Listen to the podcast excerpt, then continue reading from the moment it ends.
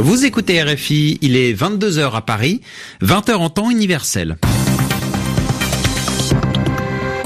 Romain Ozoui. Et c'est l'heure de votre journal en français facile, présenté ce soir en compagnie de Sylvie Berruet. Bonsoir Sylvie. Bonsoir Romain, bonsoir à tous. À la une de l'actualité ce soir, Emmanuel Macron et Donald Trump qui se disent favorables à un nouvel accord sur le nucléaire iranien. Les deux hommes se sont entretenus à la Maison Blanche ce mardi dans le cadre de la visite du président français aux États-Unis. C'est l'un des hommes les plus puissants en France. Vincent Bolloré a été placé ce matin en garde à vue. La justice le soupçonne de corruption en Afrique de l'Ouest. Il aurait favorisé des dirigeants africains en échange de l'obtention de concessions à Lomé et à Conakry. Un nouveau gouvernement en Haïti, cinq ministres ont été nommés après des pressions exercées par des parlementaires. Et puis de nombreux hommages après la mort d'Henri Michel, le footballeur français joueur avec le club de Nantes et entraîneur avec l'équipe de France. Il avait 70 ans. Le journal. Le journal en français facile. En français facile. Aux États-Unis, Donald Trump et Emmanuel Macron ont évoqué les sujets de fond. Oui, cela fait un peu plus de 24 heures que le président français est arrivé aux États-Unis pour une visite de trois jours. Après le premier dîner hier soir entre les deux dirigeants et leurs épouses, Emmanuel Macron et Donald Trump avaient rendez-vous ce mardi pour un entretien à la Maison Blanche. Au menu des discussions, notamment l'accord sur le nucléaire iranien conclu en 2015. Dès le début de ces échanges avec le président français, Donald Trump a dit que cet accord était un désastre. Ce n'est pas l'avis d'Emmanuel Macron, mais les deux hommes se sont dit prêts à travailler ensemble sur un nouvel accord avec l'Iran. La question de la prolifération nucléaire, c'est-à-dire du développement de l'arme atomique dans le monde, a été largement évoquée en conférence de presse après l'entretien. Sur ce point-là, je vous propose d'écouter ce qu'a dit Donald Trump. Les États-Unis et la France collaborent également pour prévenir la prolifération des armes nucléaires. Nous sommes reconnaissants de la participation de la France comme partenaire clé dans notre campagne pour exercer une pression maximale sur le régime nord-coréen. Comme vous le savez, je vais bientôt m'entretenir avec Kim Jong-un pour tendre vers un futur de paix, d'harmonie et de sécurité pour toute la péninsule coréenne et en fait pour le monde entier. Cependant, dans cette recherche de la paix, nous ne répéterons pas les erreurs des administrations précédentes. Cette campagne de pression maximale va se poursuivre. La France et les États-Unis sont aussi d'accord pour dire que l'Iran ne peut pas développer d'armes nucléaires et que ce régime doit arrêter de soutenir le terrorisme ou que vous alliez au Moyen-Orient, derrière tous les problèmes, il y a la marque de l'Iran. Le président américain Donald Trump, lors de sa conférence de presse aux côtés d'Emmanuel Macron, le président français qui poursuit sa visite aux États-Unis, il devait déjeuner avec le vice-président américain Mike Pence, et puis dans la soirée était prévu un grand dîner en l'honneur du couple Macron à la Maison Blanche, avec de nombreux invités. Autre grand titre de l'actualité de ce mardi, Vincent Bolloré est en garde à vue. Oui, c'est l'un des hommes d'affaires les plus puissants de France. Le groupe qu'il dirige est accusé de corruption en Afrique de l'Ouest par l'intermédiaire de ses filiales. Il aurait en effet donné des conseils à des dirigeants africains et en échange de ces conseils, le groupe aurait obtenu l'attribution des ports de Lomé au Togo et de Conakry en Guinée. Pour le groupe Bolloré, cette nouvelle est un coup dur. Et d'ailleurs, à la clôture de la bourse de Paris ce soir, l'action du groupe a chuté de plus de 6%. Alors pour mieux savoir qui est Vincent Bolloré, on s'intéresse au parcours de cet homme devenu milliardaire le récit de Patricia Lecomte. Diplômé en droit des affaires, Vincent Bolloré quitte à 29 ans son poste de fondé de pouvoir à la banque Rothschild pour reprendre l'entreprise familiale fondée en 1822 par ses aïeux dans le Finistère. Une papeterie au bord de la faillite où l'on produisait encore le papier à cigarette au CB. En 1981, il diversifie l'activité et investit dans les films plastiques ultra fins.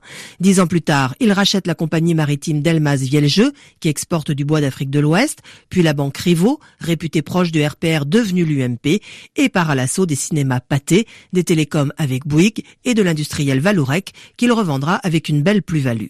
Le groupe se positionne dans le transport, la logistique pétrolière et portuaire en Afrique grâce à sa filiale Bolloré Africa Logistique. Propriétaire des ports d'Abidjan, il investit dans le rail et les terminaux portuaires de conteneurs au Niger, au Bénin et en Côte d'Ivoire. Insatiable, il poursuit sa conquête et jette son dévolu en 2005 sur le publiciste Havas, se lance dans la voiture électrique et récemment part à l'assaut des médias avec Vivendi dont il doit prendre la présidence du conseil de surveillance en juin prochain. Ami des puissants et des politiques, Vincent Bolloré a vu son nom étalé dans les journaux quand en 2007 il a prêté son jet privé et son yacht à Nicolas Sarkozy fraîchement élu Aujourd'hui, son nom s'étale aux côtés de ceux de deux présidents africains. Patricia Lecomte. En Arménie, des questions au lendemain de l'annonce de la démission du Premier ministre. Oui, Serge Sarkissian, poussé à quitter son poste après 11 jours de manifestation. Désormais, tous les regards se tournent vers le chef de l'opposition, Nicole Pachignan. Il se dit prêt à être le nouvel homme fort du pays.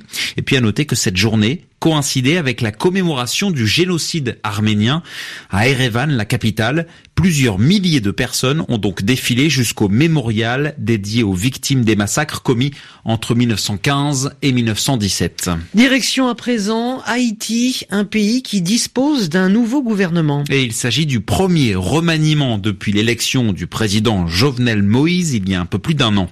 Cinq nouveaux ministres ont été nommés et la décision a été prise après de fortes pressions exercées par des parlementaires.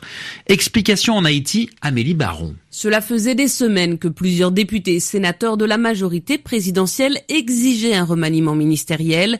Jeudi, un député avait même lancé un ultimatum de 72 heures à Jovenel Moïse pour opérer des changements au sein du gouvernement. Une menace à laquelle les porte-paroles de la présidence avaient répondu que le chef de l'État choisirait de changer de ministre quand lui en ressentirait le besoin. Mais finalement, l'exécutif a semble-t-il bien cédé à la pression du pouvoir législatif. C'est une hypothèse des plus probable, mais on ne peut vraiment savoir avec certitude ce qui a réellement motivé ce remaniement, car en annonçant la liste des cinq nouveaux membres de son cabinet, le Premier ministre Jacques Guy Lafontan n'a fourni aucune explication.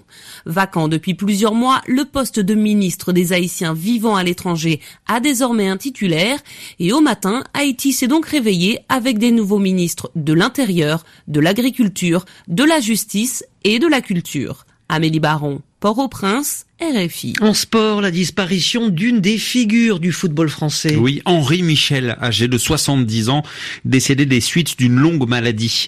C'était un joueur historique du club de Nantes, dans l'ouest de la France. Henri Michel avait ensuite brillé en tant qu'entraîneur de l'équipe de France et de plusieurs sélections africaines. Son portrait avec Eric Mamrout. Henri Michel, c'était d'abord la légende du FC Nantes, son seul club entre 1966 et 82. Ce milieu de terrain en fut le capitaine emblématique qui a guidé les Canaries vers trois titres de champion de France et une Coupe de France. Logiquement, l'ex-Sois a vite intégré l'équipe nationale pour en devenir là encore le capitaine avant l'arrivée de Michel Platini. Il comptait 58 sélections et une participation à la Coupe du Monde 78. Après avoir accroché les crampons, Henri Michel entame une deuxième carrière, celle de sélectionneur. Le succès arrive très rapidement avec la médaille d'or décrochée à la tête de l'équipe de France olympique aux Jeux de Los Angeles 1984. Dans la foulée, on lui confie la grande équipe de France. Résultat, une troisième place à la Coupe du Monde 86 avec notamment une légendaire victoire face au Brésil en quart de finale. S'ouvre ensuite sa grande page internationale, essentiellement au Moyen-Orient et en Afrique. Il a ainsi entraîné sept sélections africaines en emmenant trois à la Coupe du Monde, le Cameroun en 1994, le Maroc quatre ans plus tard et la Côte d'Ivoire en 2006, les éléphants ivoiriens, finalistes de la Cannes la même année. Depuis un long moment, Henri Michel luttait contre un cancer. Il est décédé à l'âge de 70 ans. Et toute la journée, les réactions ont été nombreuses pour rendre hommage à Henri Michel. Michel Platini, ancien international français, s'est dit très triste. Noël Legrette, président de la Fédération française de football, salue de son côté une carrière remarquable de joueur et d'entraîneur. Et puis le foot, hein, c'est également la première demi-finale de la Ligue des Champions. Oui, elle se déroule euh, actuellement. Euh, Sylvie, euh, elle oppose les Anglais de Liverpool à, à l'AS Roma. Avantage largement Liverpool qui mène 4-0 avec notamment deux buts de l'Égyptien Mohamed Salah et un but du Sénégalais Sadio Mané. C'est actuellement la 67e minute de jeu. 22 heures, bientôt 10 minutes ici à Paris. 2 heures de moins en temps universel. Ainsi s'achève ce journal en, français facile. Merci Sylvie Berruet. Merci Romain, à demain. Et très bonne soirée à tous.